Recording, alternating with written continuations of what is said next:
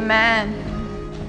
Amen. You know, um, as you take your seats, I just want to speak into that just a moment before we get into the specific word from Colossians. Um, just as an older woman in the faith here, and I realize I am part of the upper age crew in the room, so I'm embracing that. But, you know, with that comes lots of life experience and lots of years going through workouts and showing up and all of that. And I certainly have not arrived. In fact, I think I told you, I still am aware that I am behind the learning curve. But if I was ever given the chance to share just one thing with women who are younger than me, it would be you plant your feet in the goodness of God. Amen. And you do not move that. Amen. That truth growing up in my life, getting built up in my life, became a decision early on at 29 when I walked into this new revelation of walking with Jesus and what that looked like. And it has carried me through thing after thing after thing. And a woman taught me, Kay Arthur, some of you may have done her Bible studies before. It's not like I sat down with her and had coffee and she taught me, but I was actually cleaning a bathroom one day at a house that I used to clean. Whole house was pink, and I love pink, but it was a bit much. But I'm sitting there this pink sink, and I was just, I was listening to it. It wasn't a podcast, and I don't even know what it was, on radio or something. And I um, was just scrubbing the sink, and I was looking in the mirror because I was so down. And she started talking, and she said, because I dealt with a lot of depression, and she said, despair is the last step before you fall into the pit of. If you never allow your foot to step into a place of despair, you will never fall into the pit of depression. And despair is when you do not believe in the goodness of God. And that day I made a decision that I will never despair again because my God is good. Situations may not look good, but God is good. And so there are many times that I put my foot right there and I am about to step into the place of despair. But there is enough of the word in my life now that has been built up and strong that I can say, I believe in the goodness of God. And I have never fallen into the pit of depression again since that day. And I had struggled deeply with it before. And I know a lot of women do, but I think that is the key believing in the goodness of God. You will not turn away from it. You do not take your foot out of that place. You do not step into despair, no matter what happens. A story as deeply hurtful as what Rachel just shared. And I'm sure that many of us, including myself, could share many, many stories of things where it just feels like God is not good. But that's where you don't rest on your feelings. You don't rest on what you think. You don't rest on what you'd like to do because it hurts so bad. No, you plant your feet and you say, God is good. I may not be able in my fleshly mind to understand how God could be good and this could be happening at the same time, but God is good, no matter what. And I guarantee you, looking back, you will be able to see his goodness later on. And it's just a beautiful thing. It's part of being on Team Life. So that was free. I wasn't planning on sharing that, but it just really rose up in my heart as we were um, singing that song. And Rachel, thank you for being vulnerable and sharing that testimony with us. And we're just going to rejoice to see what God's going to do in your life. Amen. Amen. Praise the Lord, right? Because God is good. He is good. Right, all the time.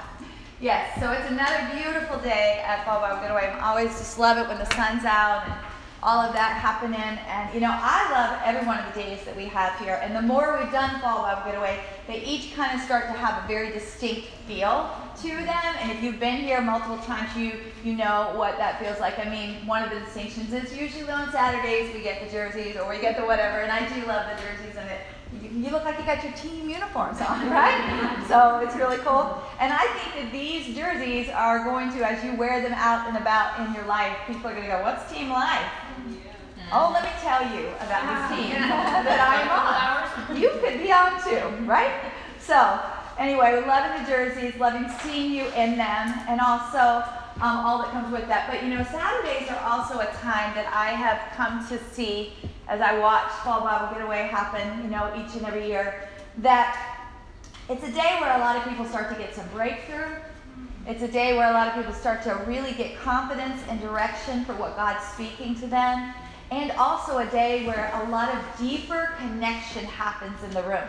Like when you guys came in on Thursday, you know, everybody's a little, ah, and yesterday there was a deeper sense of connection, but usually on, on Saturday it's like, just whatever, just know me for all that I am, and I want to know you. And there's just this beautiful bond that just really just rises up. And it's just amazing what God can do, right?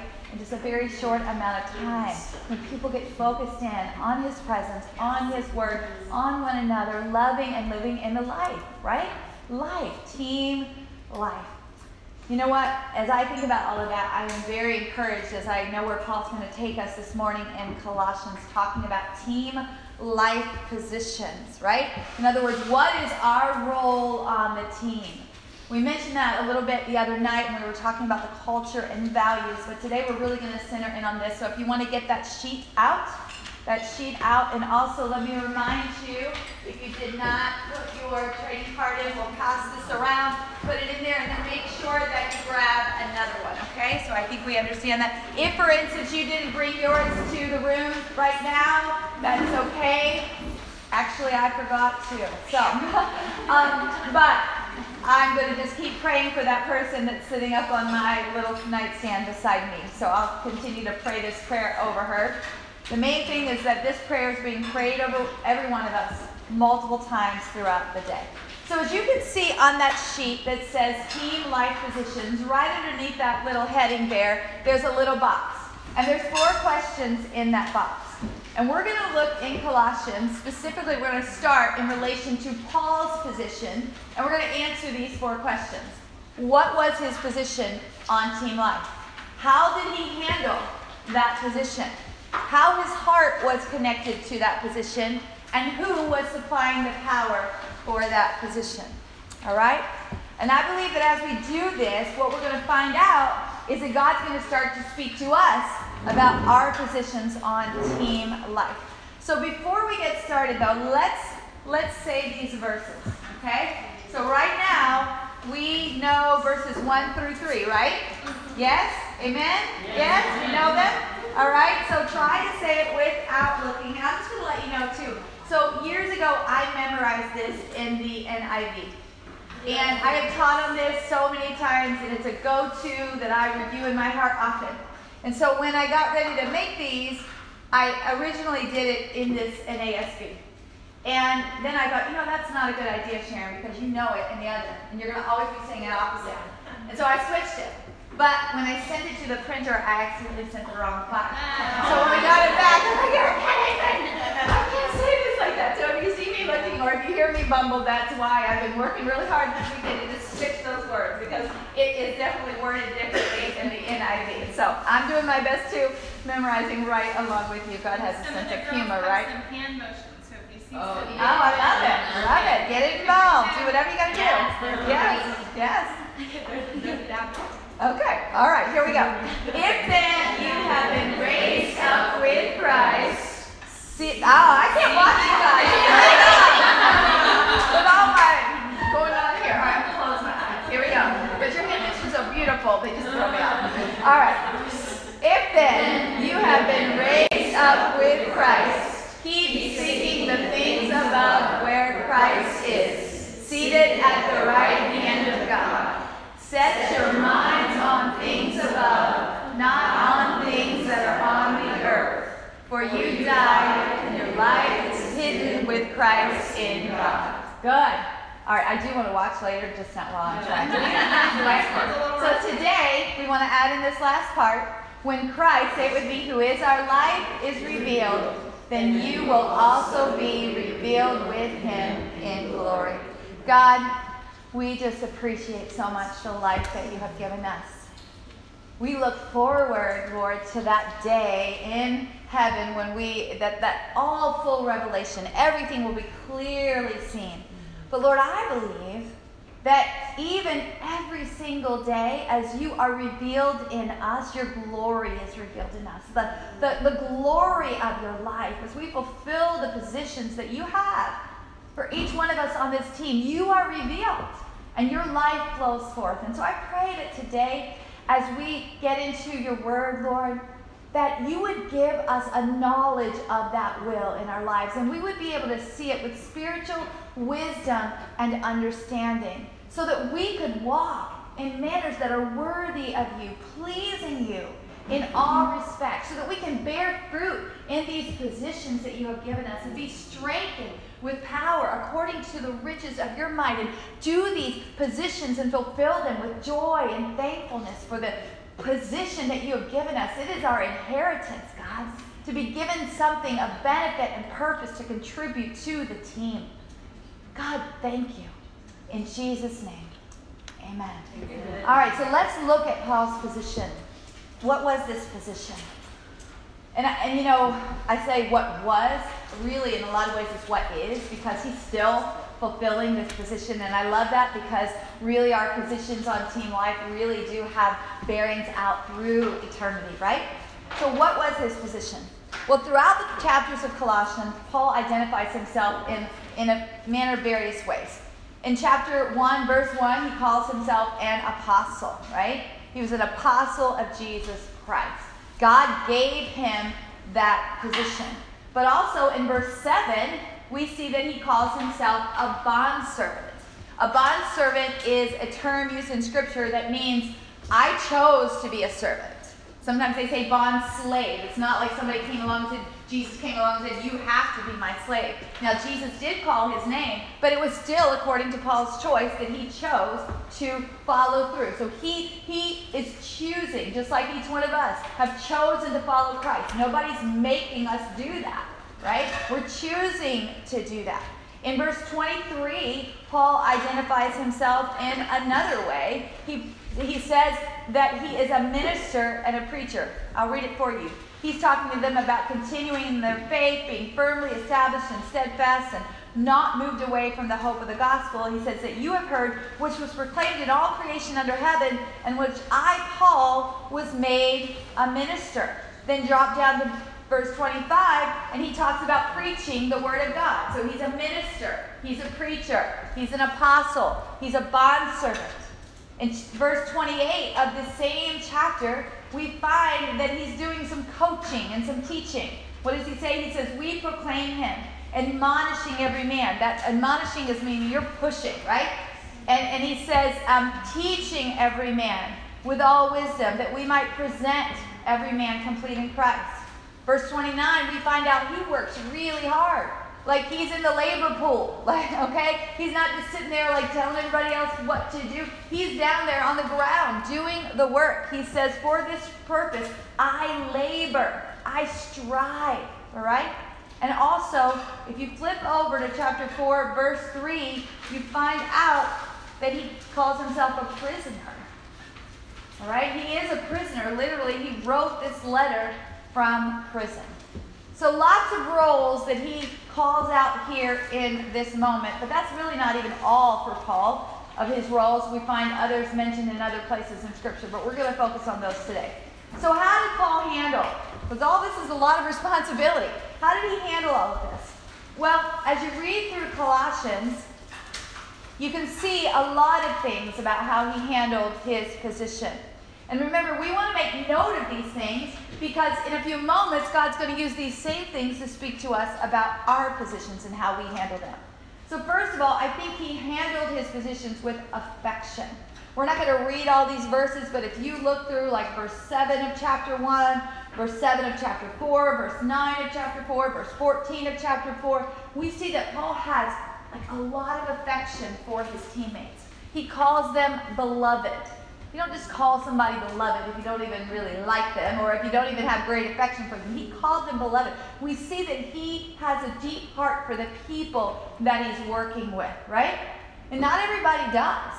I mean, we've all probably encountered somebody that, by nature of the position, you would think that they would be caring and nurturing, and they're cold and harsh, right? So it doesn't just come with the position. It's something that has to really come from the heart, and Paul has an affection. Another thing that we see of how he handled his position was prayer. I believe the things that Paul prays for in the prayer we're praying over one another from chapter 1, uh, verses 9 through 12, are really an indication of the way Paul has come to realize hey, I got to handle my position in these ways. I, I, just think of learning of the character of Paul through studying him in, in a various amount of ways is that Paul's not going to be one of those leaders who's pointing at people and saying, You do this, I'll do my own thing, right? He's going to lead by example. So the very things that he's praying over these other believers, I bet you anything, he's praying them over himself. And, and he knows he's got to be able to do these things. For instance, that he's got to have a knowledge of the will of God. He's not going to just run around making his own decisions for the position. He's got to have a knowledge of the will of God. That's from verse 9. And then he realizes, I bet, that he's not going to be able to just take um, you know this this knowledge and just make a plan and, and do it all by himself. He's got to have the spiritual wisdom and understanding to see beyond. So he's praying for these things because he knows he can't do that on his own. He knows he's got to walk in a manner worthy of god. That this position is not something that he's been given and now he's a one-man show right? He is he is representing God who has called him into this position. And again, something he can't do on his own. So what does he do? He goes to prayer for that. And he realizes the people that now he's leading also have positions, and they've got to be able to do that. So he's praying for them, making every effort to please God, even in the little things, being aware of what it even looks like to please God. You have to know God's heart. I prayed for years God, help me to love what you love and hate what you hate, so that I would have the heart of God so that I could please him, to even know what does please him. Paul's praying into that. I believe it's because he wants to handle his role with, with, with a pleasing effect to the Lord. Bearing fruit. He realizes there's got to be fruit coming out of it. You know, we're not going to just show up, do the thing, to say we did the thing, and then check the box. But what's the fruit coming out of, of this role that you've given me, God? Continually increasing in knowledge. There's a prayer for humility in that. To not arrive at a place and go, oh, I know that, I know that, oh, I know that, right? We don't ever want to be those kind of people. But Paul, he, he realizes that, I think, about himself. So he's praying into that. You get the idea. Just praying through each of these things to have strength, to be steadfast, to be patient. How many of us know it's hard to hold the same position for many, many, many, many years, right?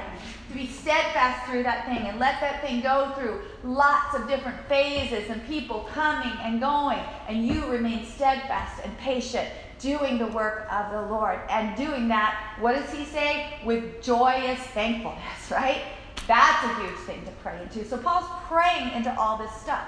And I'm sure that he didn't get it right all the time.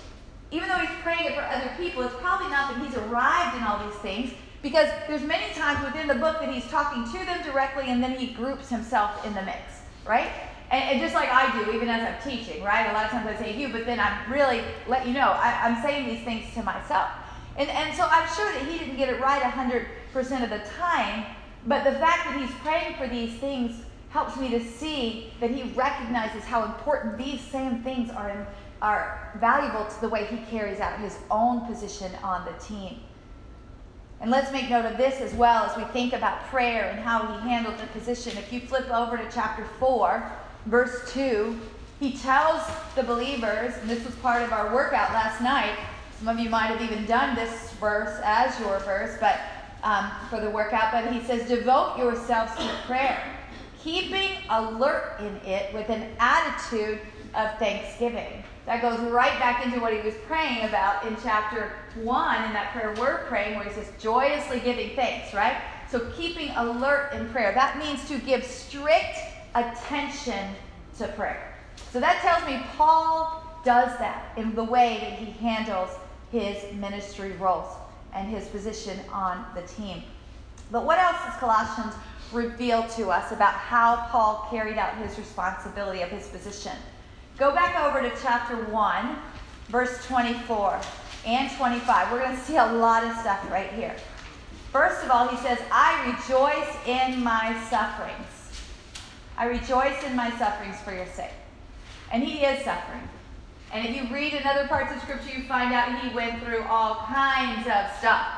Being in prison is just one of many of the ways that he suffered. But he rejoiced. That's one of the ways that he handled his position.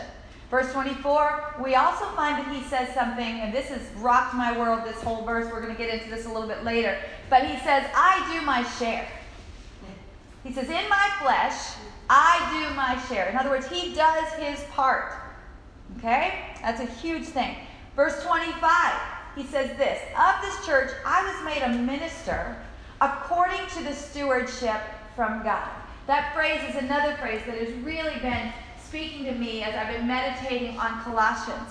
Because I had never, I know what stewardship is. Like, so God gives me something and I need to take care of it well. We, we know that. We, we think of stewardship a lot of times in regard to finances, the, the finances that God puts in your hands. You want to steward those well, giving some back to Him, and then, you know, using it in ways that are, are pleasing to the Lord. But, you know, you got to steward your time. You need to steward your body. You need to steward your thoughts. I mean, stewardship reaches way beyond just money.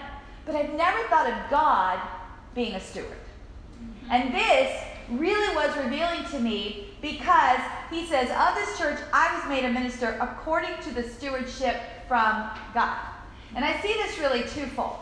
Yes, Paul was handed this role to be a minister, and it was his responsibility to steward it well, and I think he is, as a lot of the things we're seeing right now, right? He's stewarding his position well.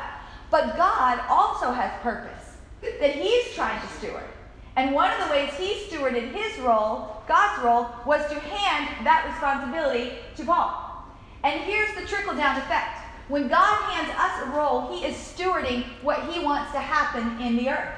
And when we take that role and we steward it well, then we're keeping the momentum of team life going. But when we're handed a role from God and we skip out on it or we don't handle it well, then, or if Paul hadn't handled that well, imagine the backlog where the trickle down effect would not have happened.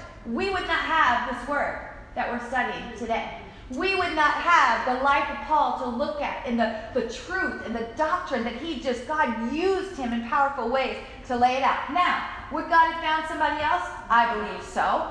Yes. But I don't think that that was God's plan because he obviously picked Paul, handed it to Paul, and because Paul was then taking the stewardship from God and handling it well, and then hopefully he's handing some of these other positions to other people. If they handle the stewardship well of that thing, it all goes back to the life of God from the throne, flowing down through us, flowing through, moving out through all the world. It's really incredible when you think about God is stewarding a purpose as well, and he's using us to do it in powerful ways. So he handled that thing with stewardship. Verse 25, we also find out he handled it with humility. What does he say? God gave me, he says, of this church I was made a minister according to the stewardship from God bestowed on me for what? For your benefit. It's about the people that he's serving. There's a humbleness, a humility within Paul. And then also, he handled this, this role with thoroughness because what does he say?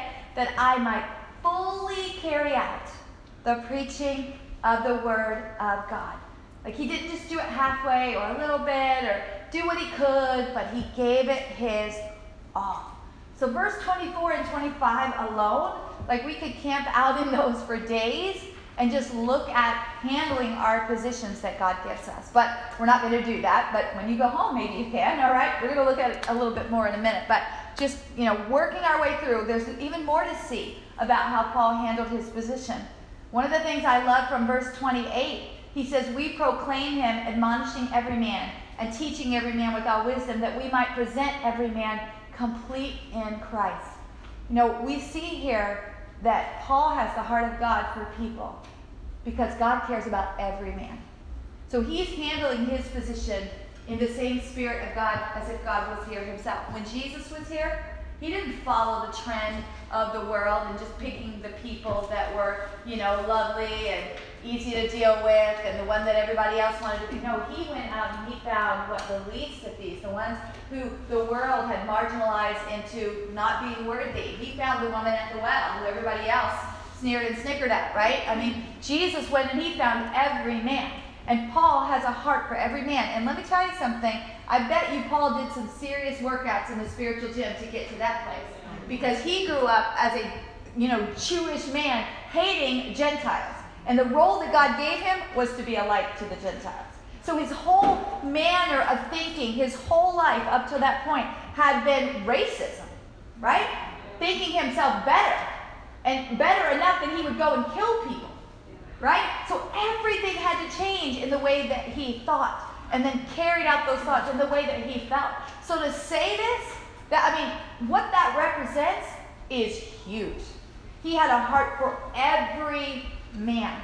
So that's a very small thing, and that he sees, you know, all the people of the world as individuals. We're not just going to group them in. So he handled his position looking at individual people, but this also is huge because this tells me Paul had a big goal.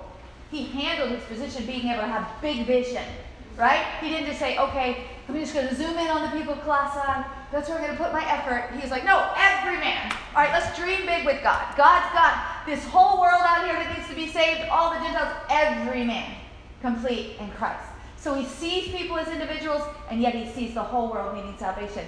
He's, you know, handling this position with, with this beautiful humility that sees people as valuable, but then with huge vision at the same time. He also is willing to get in there and work his tail off. He says, For this purpose, I also labor, striving. I mean, that means you get up and you do it over and over and over and over again. And then, as we have already mentioned in verse 3 of chapter 4, he mentions that he's in prison while he's doing all of this. Okay? So, a lot of ways that Paul is handling his position. A lot of ways that he is handling his position. All right, so what about his heart? What about his heart? Oh, you know what? I'm jumping ahead of myself. Sorry. A couple more things. Hang on one second. I'm getting ahead.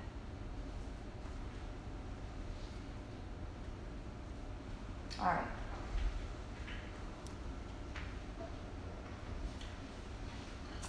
I got a little confused there. All right, so here we go. Keep going with me. We're on number. Just go with me for here. All right, so for number three, what was Paul's heart in connect being connected into his position? We head into chapter two we see he says this For I want you to know how great a struggle I have on your behalf, and for those who are at Laodicea, and for all those who have not personally seen my face. So, how is Paul's heart? We're on number three. If I confused you, we're on number three now.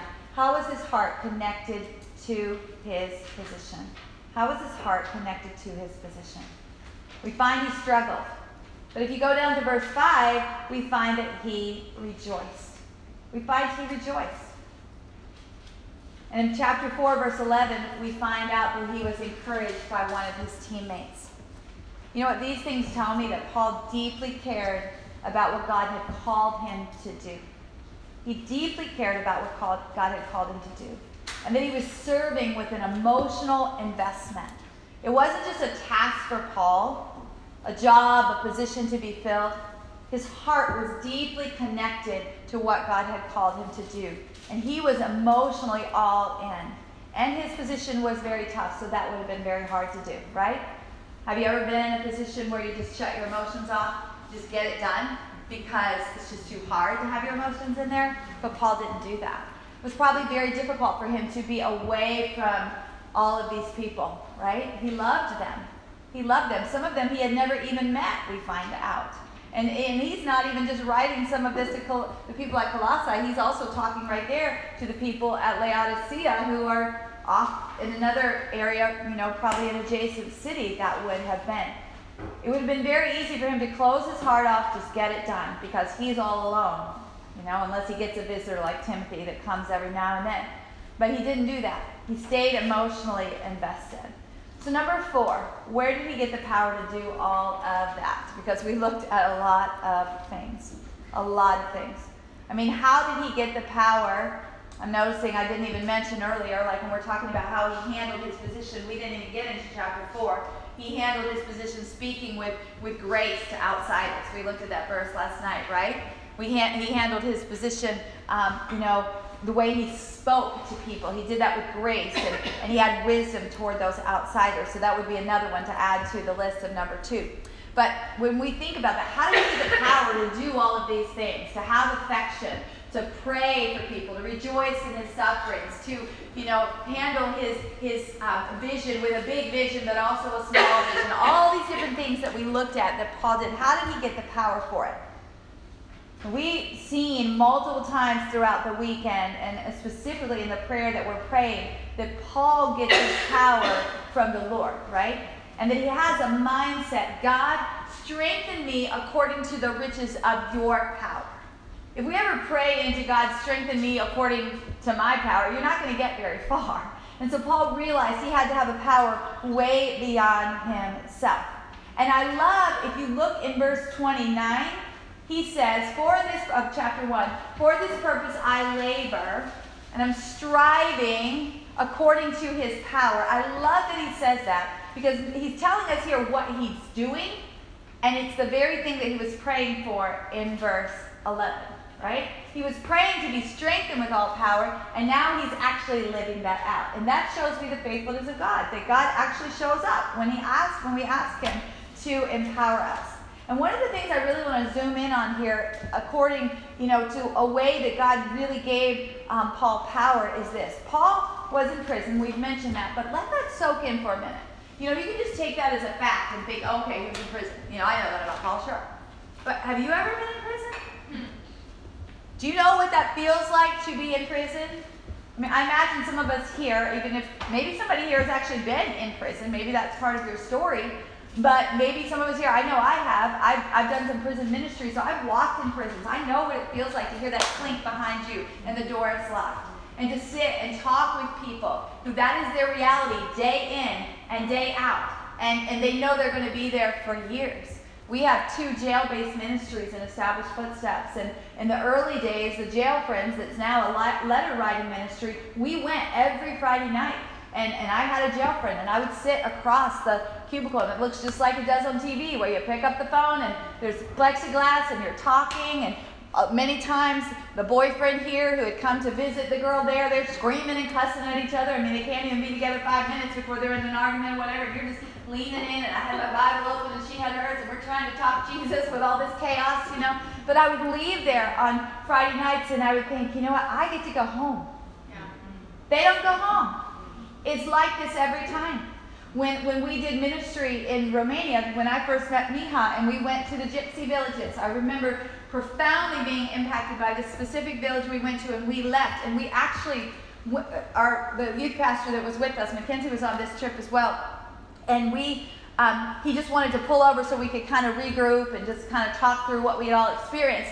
And there just was nowhere to pull over except for this graveyard. So we pulled into this graveyard. And I remember standing in the graveyard and I thought, there's more life in this graveyard than there was in that gypsy village. I mean, that's how awful it felt.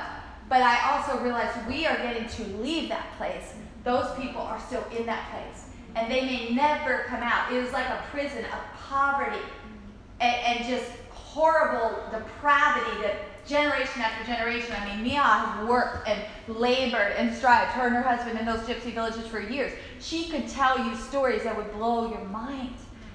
And so we have to sit in this for moment and think about it, what it would be like to be in prison.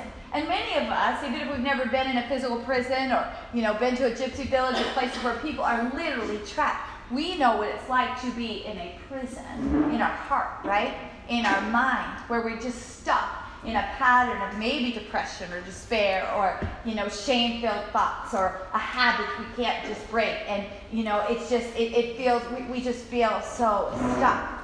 But for Paul, if you think about him being in this place that he could not exit unless the grace of God was going to somehow miraculously do that. And it's pretty amazing because Paul had also been in a prison before and literally seen an earthquake and the doors fly wide open and he gets to leave, right? We read that happening in the book of Acts. So you know he's probably in that thing going, come on, guys, you did this before, get me out of here so I can uh, do my position. So imagine all of the emotions that he might have been going through as he's in this prison.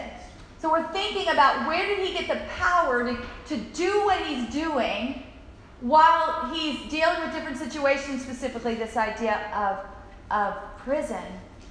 But you know what? What I find is so fascinating to me is Paul writes this whole book of Colossians, and he barely even mentions that he is in prison. Mm-hmm. And that is divine power. Because the human heart is so easy to be self focused in the middle of trial, right? He barely mentions it. He barely mentions it twice. And then at the very end of the book, he says, Remember my imprisonment. And the other time, one of the other times that he mentions it, he doesn't tell any details at all. He's just like, Oh, they'll tell you about that. Because what does he want to spend his time doing? Fulfilling his position, speaking out the truth of who God is, pouring out blessings and love and encouragement and training in righteousness and all these things for the people. He doesn't want to get caught up in a bunch of circumstances that he really can't do anything about and that obviously God is allowing, and instead he just steps into the moment. He doesn't even talk about that. And I find that to be very powerful because I know when I am going through a hard season or something that I'm going, come on, God, get me out of. You've done it before or whatever. I can tend to give myself permission to go, okay, once I get my life together, I'm going to then step back into my role and I'll take care of the things that God's asking me to do. It's very permission giving to be going through a trial. You know, we, we tend to just exit. Or we tend to get very self focused, and every conversation we're having with people, we're telling people about every detail about our trial, and it's really, really hard, right? And, and, and that becomes the focus of our world. And Paul, to operate that and just be able to set his flesh aside, to push the flesh out of the way, to have a circumcised heart, and be able to be fill, fulfilling his position with joy and being at content and at peace, I find that to be incredibly, incredibly powerful. So, what do we see from all of this? Paul was given a position he handled it very well, right? I mean, does anybody agree with me? He handled this position very well, with heart, with integrity, with the power and the virtue and the character of Christ. So, what does that speak to us? Well, remember when we began, I said, as we look at Paul's role and answer some of these questions, what it's going to do is begin to start speaking into our positions on the team as well. And, and I believe that there's so much to see in this team life manual. So, we're going to look at the same four things that we just looked at for Paul's position, but we're going to look at them for ourselves. And I think we'll get some real clarity and direction about what our positions are and how we should be operating in them, how we should handle those positions, the heart we should have for them, and where we're going to get our power. So let's start with our position. Paul knew what his position was. Why did he know? Because the Lord had told him. Okay? When God called his name, he said to him, I have chosen you to be a light to the Gentiles. And what that means is that God was going to use him to take the gospel beyond just the Jewish nation. Up until this point, it had just been for the Jews. All right? And then he was going to take it beyond that. And so a Jewish person, a Gentile person would be anyone who is non-Gentile. So if God had not called Paul to do that, um, I don't know that any of us in the room are Jewish by heritage, but we wouldn't be here. Okay? So this role was very, very important. And we mentioned a moment ago, this would have been a shock to Paul's system. Everything he had ever known up until this point was a seniority, like a, a looking down upon. I mean, they looked at Gentiles as scum of the earth. And so to know that he is now being given a position, this was a big deal. So God called Paul, but Paul said yes. He knew his position because the Lord had told him. And here's the question for us Do we know what our position is? Do we know what our position is on the team? And I want to say to you, I believe that God has already told us, and I believe God will continue to tell us. And I want to explain what I mean by that because that could sound contradictory. Many times on a team, um, one person will cover multiple positions. Even with Paul, we saw that, right? He was called to be a light to the Gentiles, but he also identified himself as an apostle, a bondservant, a minister, a preacher, a teacher, a laborer, a prisoner. Okay? So he fulfilled a lot of roles. And the thing is that in other New Testament writings that we read of Paul, he also identified himself in these kind of ways as a child of God, as an evangelist, seated in the heavenly places with Christ. So, what does this say about us?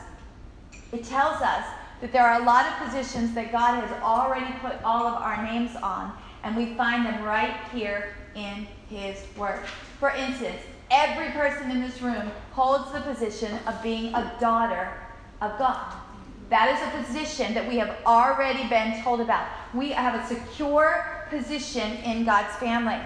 We also, every one of us in this room, have the position of evangelist.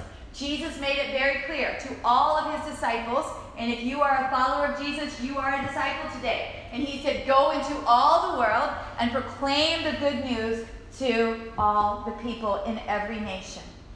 We are all called to be evangelists. We all hold that position. We have the position of being a lover of people. God has told us very clearly to love people, even people who are outside of the faith, to love one another. We are supposed to be supreme lovers, right? Just loving on people, pouring out love on people. That's one of our positions. We've already been told about that. We have the position of being a light to the world right? Just shining out the glory of God in all kinds of ways. So I'm not going to go through all of them, but I think you get the idea of what I'm talking about because there's more than what I just mentioned, the things that God has already said. So even if we don't have a specific word from God, you know, even if we don't know exactly what God has called us to do in this world, we can have clarity about positions that He has already given to us because there are plenty right here in this word that we can give attention to. But let's talk for a moment as well about those specific positions because those are a part of our world as well. I'm sure in this room there are lots of stories um, that could be told, and maybe already have some this weekend, about God specifically calling our name to play a specific position on the team. It might be a position that you'll carry for your whole life, or it might be for a season. I, I want to tell you the story of how God called me to do what I'm doing right now, why I'm in this position. I know some of you have heard a little bit of this before, maybe all of it, but I know a lot of you have, have not. So in 1994, I was 29 years old, and that I know that some of you weren't even thought about yet, but that was that was me. I was 29, all right? So I was already 29 before some of you were thought about. That's okay. We're all sisters in Christ, right? I'm dealing with aging. So, anyway, 29 years old, 1994. And it had only been a few months since my heart had really just broken open into this new season of walking with God and really been turned on to God's Word. Um, I think I told you I've been a Christian since I was eight years old, but it was, you know, till this moment that I really had not come into an understanding of what it looked like to be on the team, right? To, to really be all in with God. And so it was like I was discovering Jesus for the first time. Like I was seeing his heart and I was seeing his smile. I didn't think I'd ever seen that before. I was seeing his grace. I didn't really ever get any understanding of his grace until this time. It was something that was really never talked about um, when I was growing up. Um, there was just a lot about you just need to be like Jesus, be like Jesus, work hard and be like Jesus. And so I was seeing all of these new wonders about Jesus. I was also finding things of where he was calling me to have a resurrected life, all kinds of things. And what was happening was I could not get enough of his word, which was a miracle because up until that point, um, honestly, I had been pretty bored with his word. But he literally miraculously changed my heart and gave me a heart for his word. So I was just reading, like, I just couldn't get enough of reading his word. And I found myself in the book of Isaiah one day.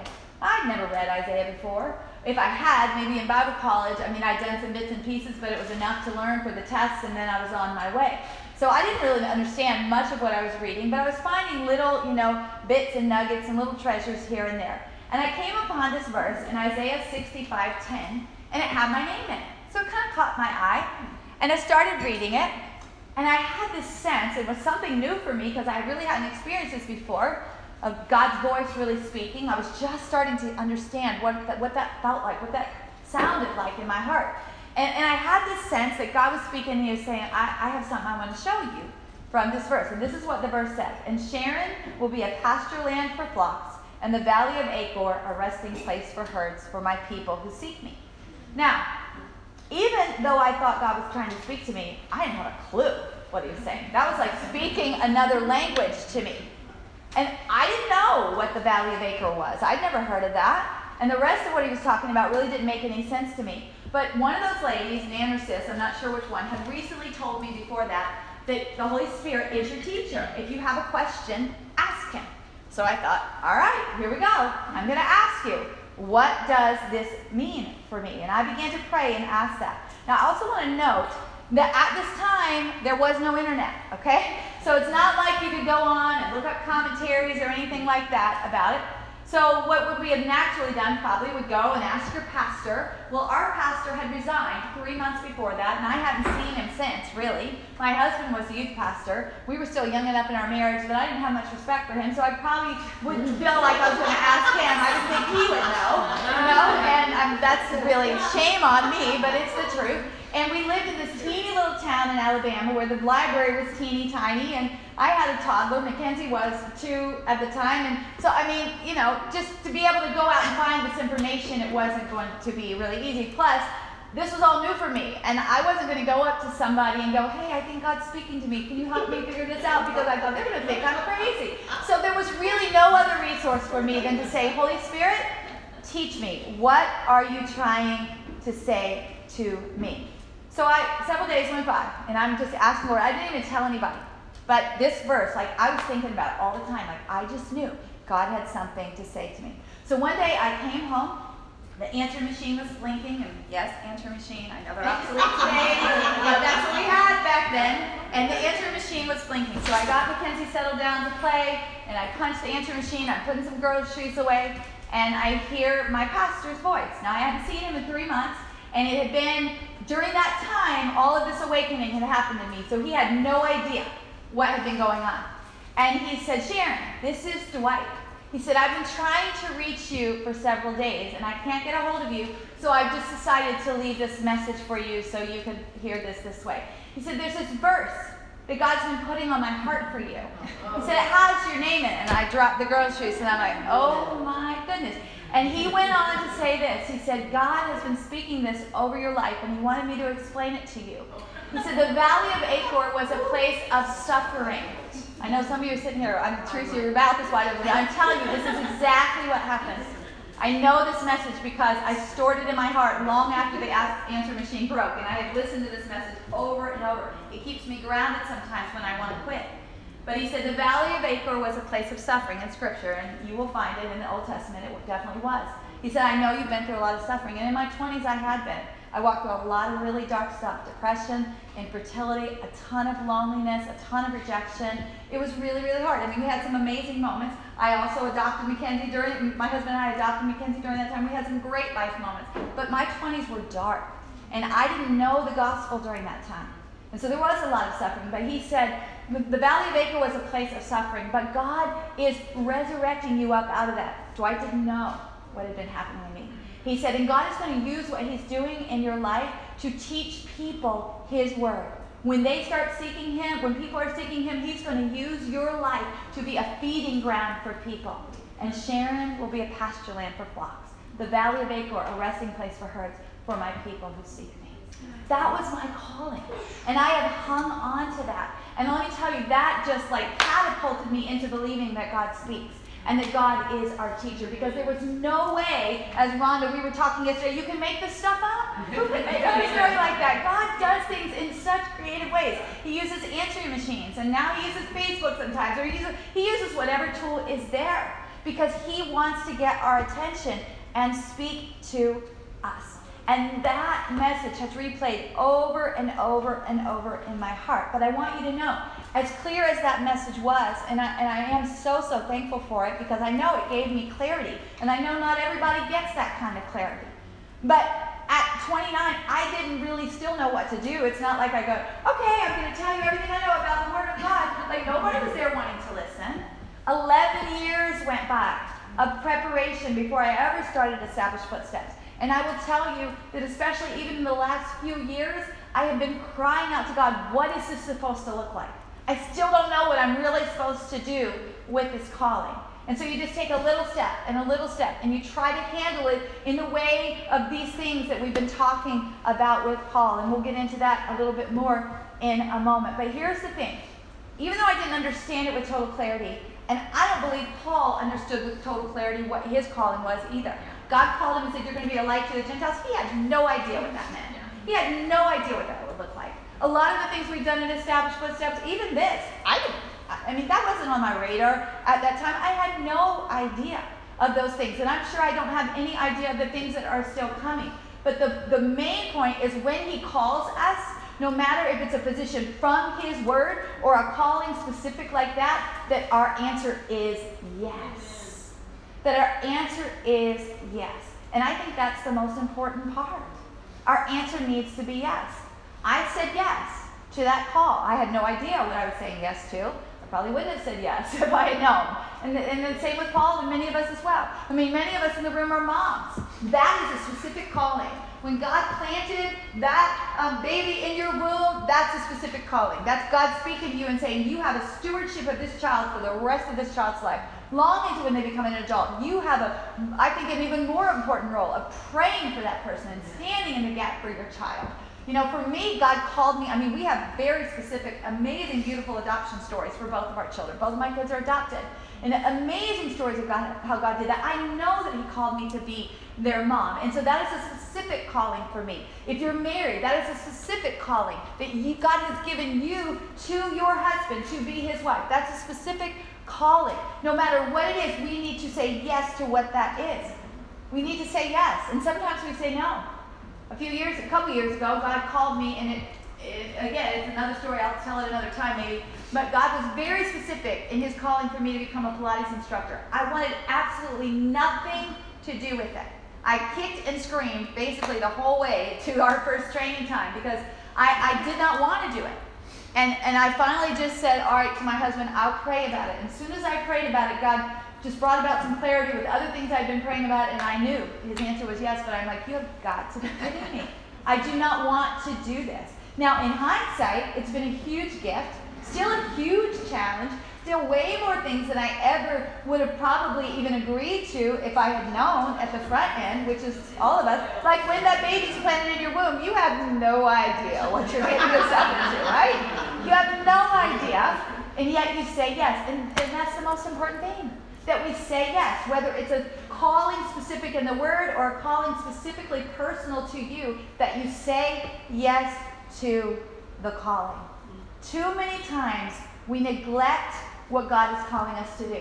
I think a lot of the positions that we neglect are the ones that are right here in the Word because we're all caught up in what does God want me to do with my life? He's told you. And you just step into the other positions as He makes them specific to your life. No matter what they are, God is encouraging us to say yes.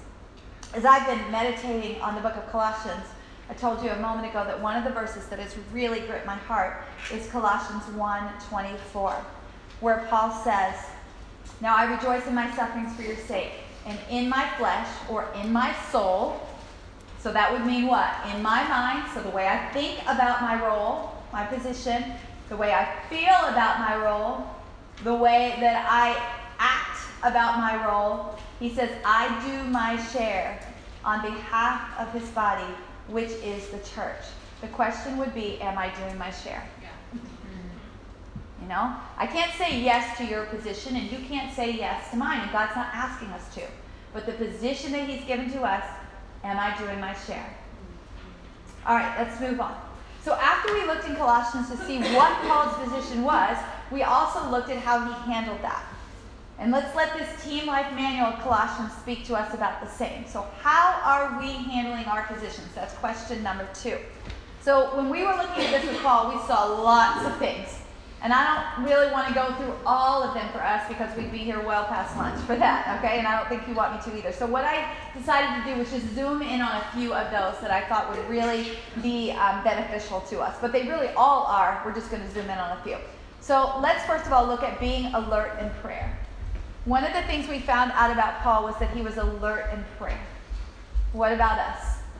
Being alert means to be strictly attentive to. Would that describe the way that we pray about our positions? Okay? Now, I'm not talking about maybe other things in your life where you're praying, you know, for, um, you know, something going. I, I won't even make, you know, examples there. But you know, there, are you praying about your position? Are you praying into the charge that your position holds in your life? Prayer connects us to the owner of the team. Connects us to God Himself, who is the coach of the team as the Holy Spirit. And when we talk things over with Him, and then when we get in the huddle with Jesus and He's calling the plays, right?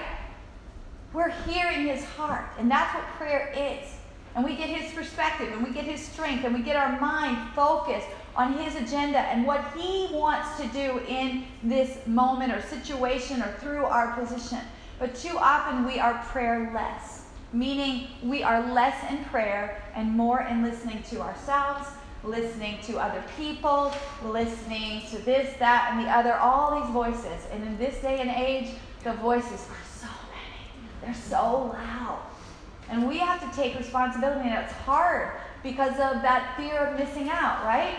I think that's one of the things that keeps us from prayers. We don't want to miss out on something. And so we, we've got, we're listening, listening, listening, listening, listening, and we're missing out on the benefit of prayer and the, the communication that we could be having with God. I think a lot of times, and I know God has really had to work out my soul in this, is we use the word prayer a lot. We say, Oh, I'm praying for you. When really what we mean is, I'm really hoping that things work out for you. Or I'm really thinking about you with like kind thoughts in my heart. Like you're crossing my mind a lot today. But are we really praying? Like, I mean, are you going to the God of heaven and articulating words and asking Him to affect and do things and putting your faith? Because it's not just about words, it's like engaging your faith to say, God, I believe this is what you really want to do. And I'm praying this into the atmosphere of what's going on in this person's life. Is that what we're doing, or are we wishing? Are we hoping? Are we thinking kind thoughts and going, oh, God, bless so and so? Oh, God, bless so and so. As we look at Facebook, oh, God, yeah. You know, one time, I wasn't even going this just came out of nowhere, but I'm going to tell you this because I think it really, I, I went to this, um, this um, event one time. It was some kind of a worship event, and it was in those early days, and I was just kind of wrapping my head around people that were walking with Jesus in deeper ways than I had experienced before, and trying to figure out what was really genuine and what wasn't, because you can find some crazy stuff, right? Okay. So I went to this event, and um, these people wanted to pray for me, and so I, I, um, I actually was laying on the floor and they were praying for me. And they had their hands on me. And I had my eyes closed. But I remember this guy was just praying and he was like really praying with like a lot of like, bah, you know, just really got, called it out. But I, I kind of opened my eye and I looked up and he was so distracted. Like he wasn't even in the moment. Like he was, he was like calling out all this stuff and he was looking over and he was very attentive to other things going on in the room. And it so grieved my spirit, even in those young years. Like, I thought, something is not genuine here. And I think that a lot of times when we're praying for other people, and I, I, this is pointing right at me, I'm so distracted as I just want to check it off my list and go, yeah, I called their name out to heaven. I say, oh God, help them, you know.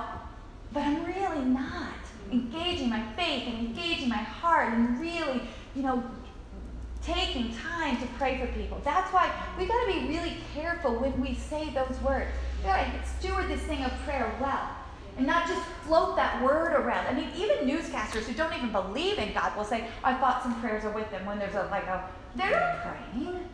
I mean, I'm sorry, I, I don't think that they are because they don't even know the Lord. A lot of them, or they'd be the first to you know come against evangelical Christians or, you know. And so I think we throw that word around in our culture a lot. And so you can't pray for everyone.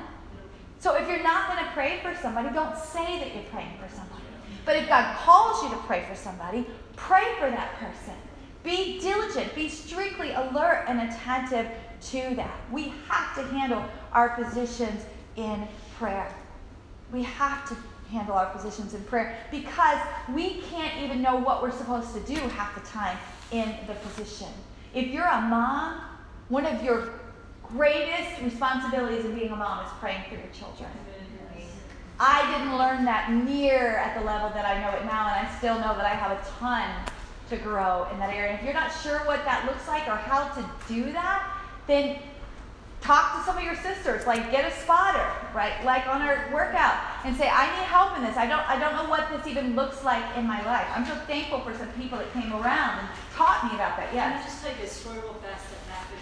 I wasn't going to share this but so last sunday i was at work and i was uh, at the light of the shoulders looking through facebook and a picture this uh, my neighbor showed up and i really didn't know him that well him and his wife you know i just said hi to him and you know we went to one christmas party and i just thought man he looks kind of bad you know, he looks yourself, he lost weight, I'm going to see how he lost weight. This is what I'm thinking to myself. And clearly, God said, you need to pray for him. I mean, I immediately called my husband. I'm like, this is freaky. I've never had this happen to me before. And I'm thinking like, well, what do I pray, you know? And then God said, you don't need to know, just pray. And I'm thinking, okay, so I'm going to pray for his finances, his health. I mean, it really freaked me out because I've never had that happen. And it's like, well, you just need to do it. God's telling you to do it. So that was um, Sunday. So Monday I took off work because I had some things to do. And about 1 o'clock I wouldn't have been home. And I'm walking my dogs. And I go by their house. And the wife, Cindy, comes running out. She's like, Jamie, Jamie. And I was like, hey, you know. And she just starts bawling. And I'm like, oh my goodness. I'm like, what's the matter? Yeah? And she said, um, John is dying. This is the guy. And I'm like, I mean, I just get this chill and I'm tearing up. And she's like, what's the matter? And I said, well, know if I should tell you this. I don't know. You know, but I said, last night God laid it on my heart. And I told her, she's like, oh my gosh. You know, she said, I knew I loved you for a reason from the first day I met you. She just but he's ate up with cancer. Like all of us, they just found this out like the Friday, like the Friday before. So this is on a Monday. The Friday before, um, he started getting like thirsty or whatever, and so he had like a diabetic, a diabetic test done. They found out he had diabetes, and then they wanted to do upper GI. and found out that his pancreas was enlarged. Covered. Yeah. But she's been messaging me because I told her I was coming here this week, you know, and I told her. But I just thought that that was a- Yeah, and what that does so many times when you when you step into those moments, then it, it opens up the atmosphere. God starts opening doors to then fulfill all these other positions that He's given us of being the light, right? Of doing those things. And and I would mention to you this too. I really learned this from my husband because he he he says if, if I say I'm going to pray for somebody, I got to do it right then because I will forget. And and a lot of us do. You know, we say that and then we go on our way. And so, I mean, I have watched my husband stand in the middle of grocery stores, in the middle of driveways, because if he, if they say, well, will you pray for me? He's like, yeah, I will right now. Let's pray. And he just places his up there. It just starts. He just starts. I mean, in the middle of buying a car in the car lot, he just does it. You know, he doesn't even say, hey, do you mind if he just does it? but you know, it opens doors. But whatever you need to do to be strictly alert to prayer, like it tells us in chapter 4, that's what we need to do for whatever the role is. And, and God will grow that, and you'll get to a place where you crave that time with Him. Where you crave that time with Him. For me, my best times of prayer are when I go on a walk. I am too antsy. I mean, I'm not even a girl that can really sit down and watch a movie much because I don't, I gotta be doing something. Like I gotta iron or something while I'm watching a movie. So to just sit and pray is really challenging in my body. But if I go on a walk, it's mindless for me, the movement, but I'm out there and I mean, I hear God and I talk to Him and He talks to me and I've developed that over the years. But that's where, I mean, literally, there are times I'm just craving to go on a walk, just like I would if I hadn't seen a friend in a long time. I, gotta, I just got to be with the Lord in that way where I know we're going to have good conversation. And we do have to develop that. We need, you cannot handle the position or positions that God has given you well if you're not praying. You just can't. You can't. We have to be people of prayer. And in the church today, there's so much prayerlessness. If you hold a prayer gathering, you're going to have maybe 2% of the people show up, if that. And I've seen it over and over again. And many times I'm part of that 98% that doesn't show up, right? And so, again, preaching to myself, I've had to learn to step in to handle my positions with prayer. So, what's another one of the things to consider from Paul's example? All right? The way he prayed about his position. I want to talk to you about this one too being willing to suffer. Paul said that he rejoiced in his sufferings. Again, back to that verse, verse 24 in chapter 1. He said, Now I rejoice in my sufferings for your sake. He wasn't even suffering for his own benefit, right? He's suffering for their sake. And he said, I rejoice about this. And the more you study about Paul's life, like I said, you find he suffered a lot. But he found joy in that. He discovered that mystery. We must understand that suffering is a part of life. We tend to view suffering as a very negative thing because it really feels that way, doesn't it?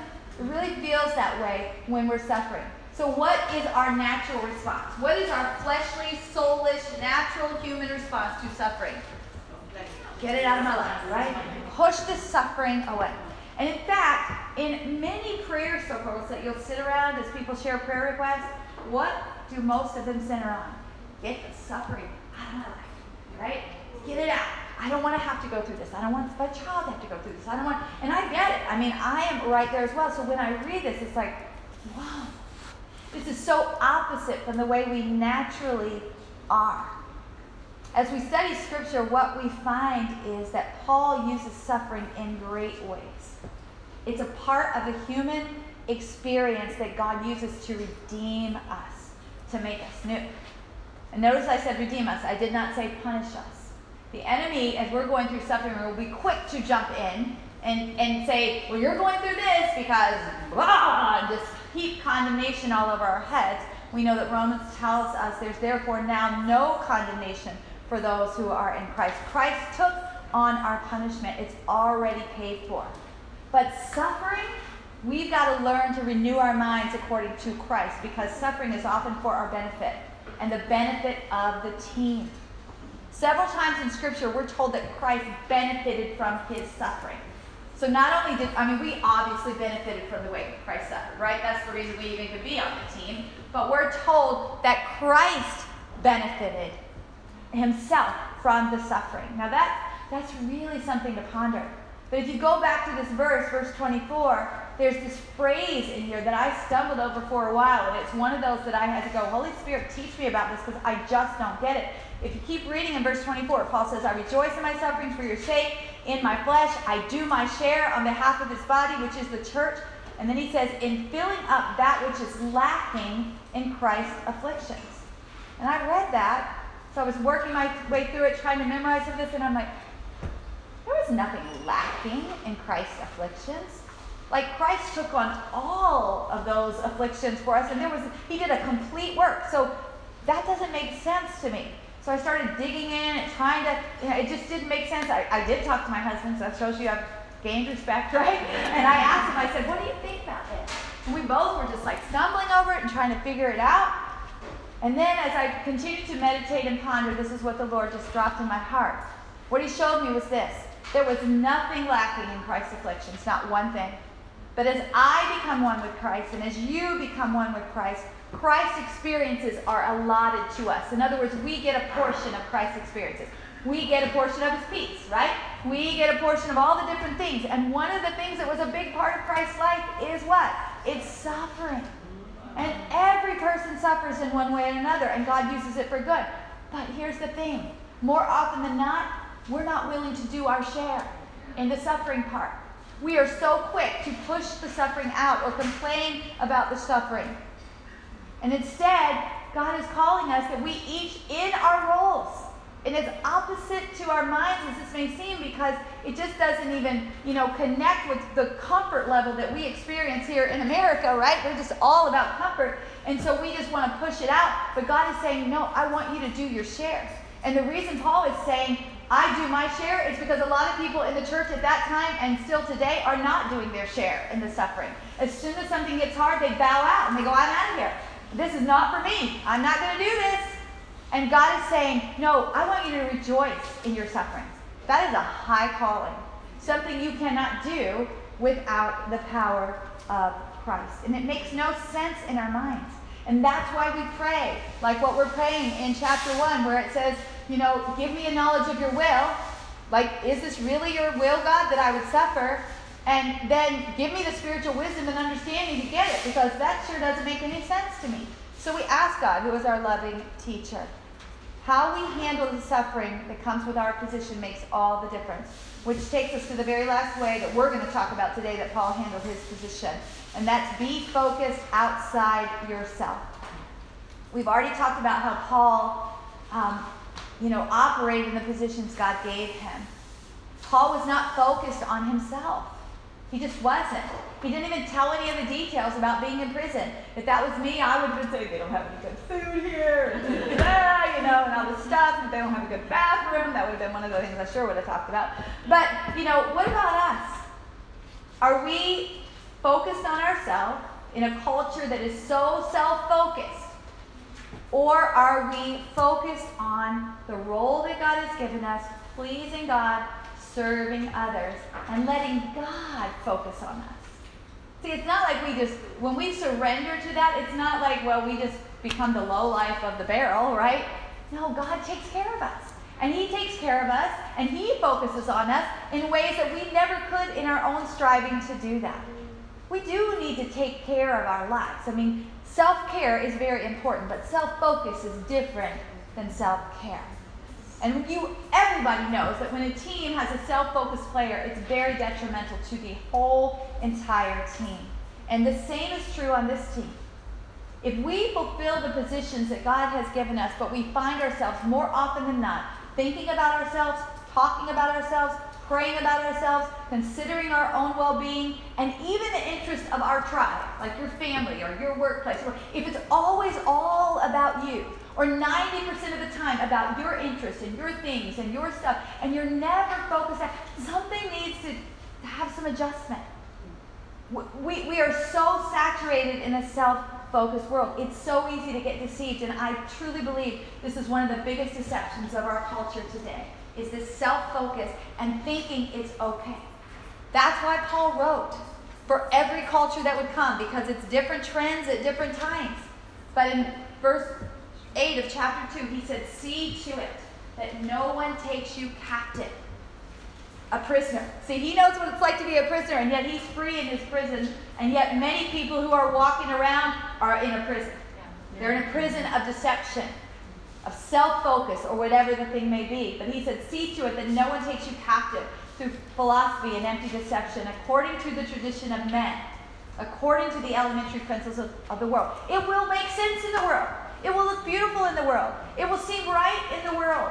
And everybody else around you, if you're taking the focus off yourself, might keep trying to get you to focus on yourself. But you know because you're in the Word, you know because you're in prayer, you know because you're handling this position well, where God wants you to be. And so you do your position according to Christ instead of according to the world. Let our lives be the opposite of what he's talking about in verse 8. That instead of living according to the traditions of men, instead of living according to the principles of this world, we live according to Christ, being focused outside of ourselves. I think if Paul were here today, he would address that. I really, really do. And so how do you do that? I mean, how do you how do you make sure that you're not self-focused in a world that's saturated with that? I think it's really important to put up some guardrails. In an area uh, where we see that there is deception in the world and we could be easily deceived, if we look at ourselves today we find I'm always talking about me, I'm always posting about me, I'm always, you know, just focused on me, me, me, considering if I'm going to say yes to something both based on how I feel or what I want. If it's always all about me, how do I set up some guardrails so I don't run off the road into that kind of deception? Guardrails are there to protect us. And I, I just want to mention a couple of them, or a handful, just real quickly. Intentional study of God's Word. You keep your, your mind and your heart in the Word of God, God's going to have guardrails in your life. Relationships, having life giving relationships, permission speaking relationships in your life where people have permission to say something to you that doesn't feel very good. You, every one of us should have people like that in our lives intentionally. Being in prayer, we've already talked about that. This is a huge thing, I think. Listening to um, leaders who are outside your circle. Now, what do I mean by that? And this might not sit well with some of us, but I, I personally believe this is a good thing to do. You know, people move in packs, and they move in packs in deception as well. Even in the church, that can happen. And so, one of the greatest gifts God has given to me is in this ministry, I get to minister across denominational lines a lot. And so, now I'm doing more work online, but for many years I did a lot of traveling. And I was in all different kinds of churches, you know, working with different kinds of leaders and, you know, just hearing them and finding out, okay, this is where they're really focused, you know, and this is where they're really focused. And, and I, I have learned a lot. I mean, my, my thinking has really changed on a lot of things as I've seen the kingdom of God across a lot of spectrums. But you know what? If you only ever listen to people inside your circle, you are going to be so small minded and you can get really deceived into thinking some things that are really not true, but it's only because the people inside your circle are moving in a pack of looking at something in a certain way. And it doesn't mean that you don't need to be careful in that regard because there's a lot of deceptive teaching out there. But it's good to here and there, listen outside your circle or be friends with people who are outside your circle. What it does is it causes confidence for you to be able to rise up and go, I don't agree with that. Or to go, wow, all my people are deceived. Not, and not that you need to then be a judgment of them, but that you make sure that you have that guardrail in your life. You can't see to it for anybody else. I mean, for your kids, yes, all of that. But as an adult, you have to see to it yourself that you do not get deceived. And it's important to be outside your circle some things as well. I think as well, if you can look in your life and you're not serving and doing anything at all for something that is really a benefit to others other than you, that's, that's a guardrail you need to put up. There should always be some kind of service in your life. And one last thing that I just think is a really good thing to do, I try to make it a practice in my own life. In a world that is so focused on our own comfort, we are addicted to comfort in this country. And so it is important to just do something hard every day that makes you feel uncomfortable, that you do not want to do. Just put it on your calendar, you know? And it might be that God surprises you with what He asks you to do. It might be stopping and helping somebody on the side of the road. It might be going to the gym and working your butt off because you need to. I mean, it might be whatever, you know? I mean, we all have different things that are hard for us. It might be saying no to something that you want to watch on TV that's your favorite thing, and you go and help your neighbor instead. Whatever arises, that you make sure that you do something hard every day. And if at the end of the day nothing happened, well, just get down and do 20 push ups, because that's hard. and it just, over time, day after day after day, you do something that doesn't feel good. It's a guardrail for you to not just feel like it's always got to be about me and my comfort and my thing. And there's lots of other ways you can do that. But we've got to see to it that we don't fall into this kind of deception. We got to handle our position. Being a position is not just having a title, stepping in, doing your thing at that moment, and then stepping out. You're seeing this is life. This involves your whole life. So, how are our hearts connected to our positions? We're going to finish up here. Number three and four, real quickly. The idea here is that we don't want to just do our position to get it done, like I just said a moment ago, right? Or to please people. We want to be emotionally invested in what God has asked us to do for His kingdom with a heart to please Him and serve Him because it's our delight to do so. There should be tons of emotion that's beautiful and tons of emotion that's hard in your position because you are emotionally invested all in, right? You're going to experience the joys and you're going to trust God to take you through the lows of it because you're not going to guard your heart in a way that closes your heart off to the role that God has given you or roles, right? But you're going to be all in. All of us know when you watch a team, all in players are the best kind. Players that hold back, they don't score as many victories for the team. But when people are all in, all right? Even when we're doing something that God never, we, we never would have seen ourselves doing. Like for me, being a Pilates instructor. I got to be all in this thing. I can't do it halfway. That's another reason we need to be alert in prayer. Because on our own, in our flesh, we will tend to just be halfway. Halfway, get it done, check the box. This is this I did my part, right? And then we go back to our own self-focused lives. No, we want to be all in, experiencing the highs and the lows. What about number four, power? Where are we getting the power to fulfill our positions? Throughout Colossians, Paul made it clear that his position came, or his power came from above. He said it over and over again. And as we take on our assignments, the same needs to happen for us. Our minds have to be strengthened, right? Our minds have to be strengthened to think like Christ. On our own, they will think like the world or like our um, our history. That's why I love that song. The blood of Christ is rewriting my history, right? It's rewriting the way I think about my history being able to see God's goodness, even maybe in some things that were really hard. He rewrites it in all kinds of ways. But having the power to think like Christ, having the emotion, um, the emotional maturity, right, that develops within us to feel like Christ. Christ had feelings. He, he invested in people emotionally. And in a world where people are afraid to feel and we're numbing our emotions all the time, we got to trust that God gave us these emotions and, and, and trust Him to, to train us to handle them with maturity. And our wills have to be strengthened to respond like Christ. Whew, that's hard, right? So we need the power of God. How many times have I heard believers say, and myself as well, I can't do that? No, that's not for me. That's not, you know, and we, we tend to go toward our personality. Well, that's not, I can't. Maybe they can't forgive like Christ, or find peace like Christ, or per- per- persevere like Christ. Can't have that conversation that Christ would have if he was here. Or can't step up and try that new thing that maybe Christ is asking them to do. Maybe they can't overlook an offense like Christ. I mean, on and on we could go with all the reasons of things that we can't do. And we're right, we can't. We can't do them. But Christ will ask us to do these things. Our positions will require them. At work, if you are incapable of doing something and you're tasked with doing it, what do you do? You figure it out. You learn how to do it. And the same is true in our positions in the body of Christ.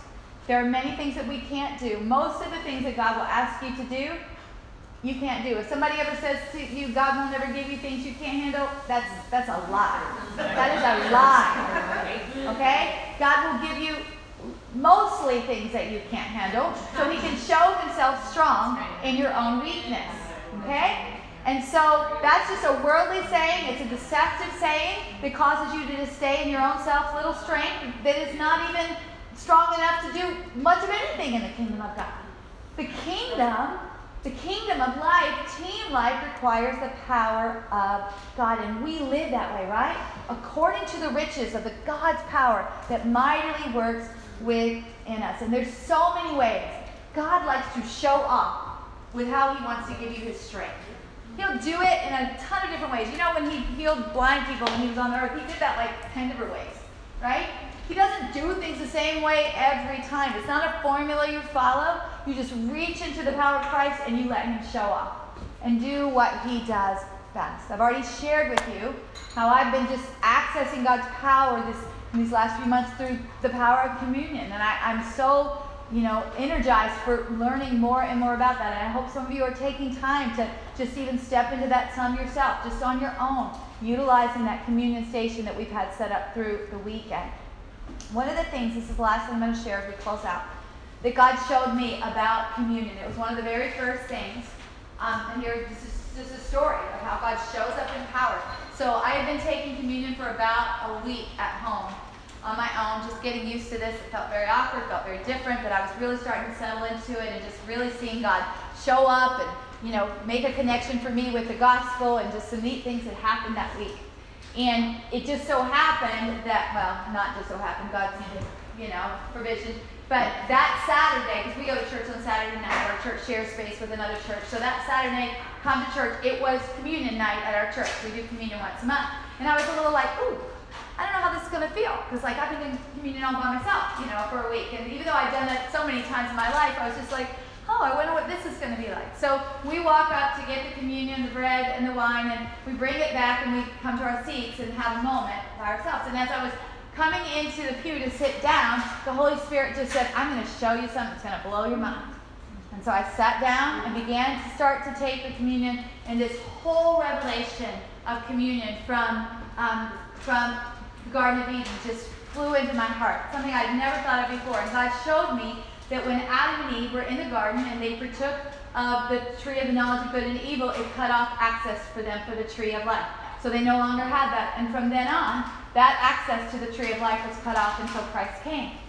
But God was showing me, He said, you know, Jesus said many times in Scripture, long before He ever told them about the communion practice, He said several times, He said, You're going to eat of my flesh and drink of my blood. In fact, in John chapter 6, and you know, all this is flooding my mind.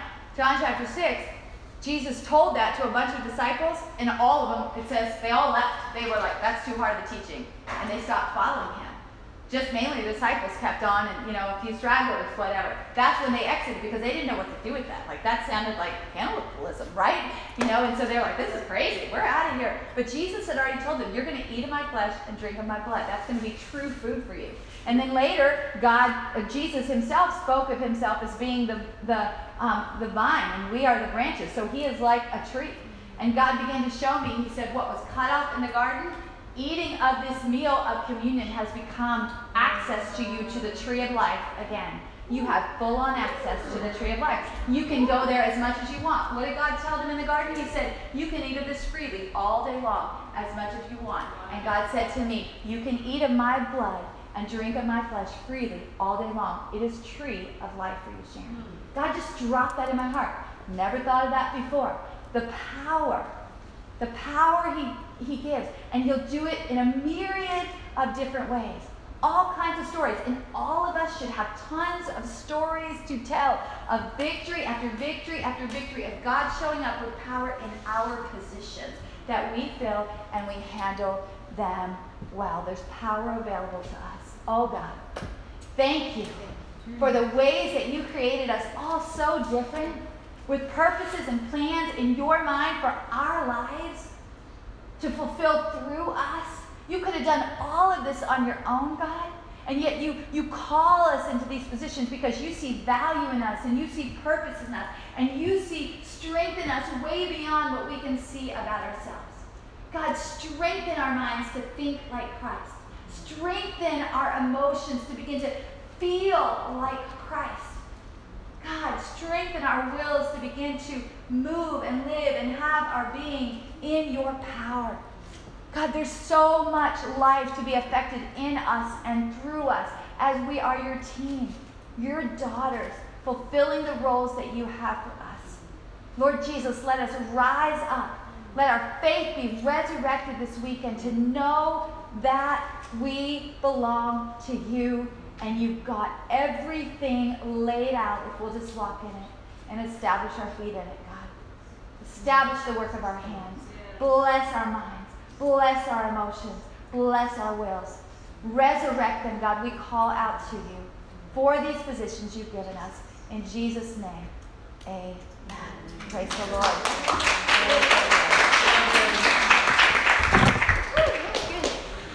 Um, we'll have probably a 15 minute break. There's some snacks out. And then we're going to come back for craft. Make sure you have your notes because kind of what we're going to be talking about individually um, is this idea of positions in our lives. Um, so we're going to sit right where we sat yesterday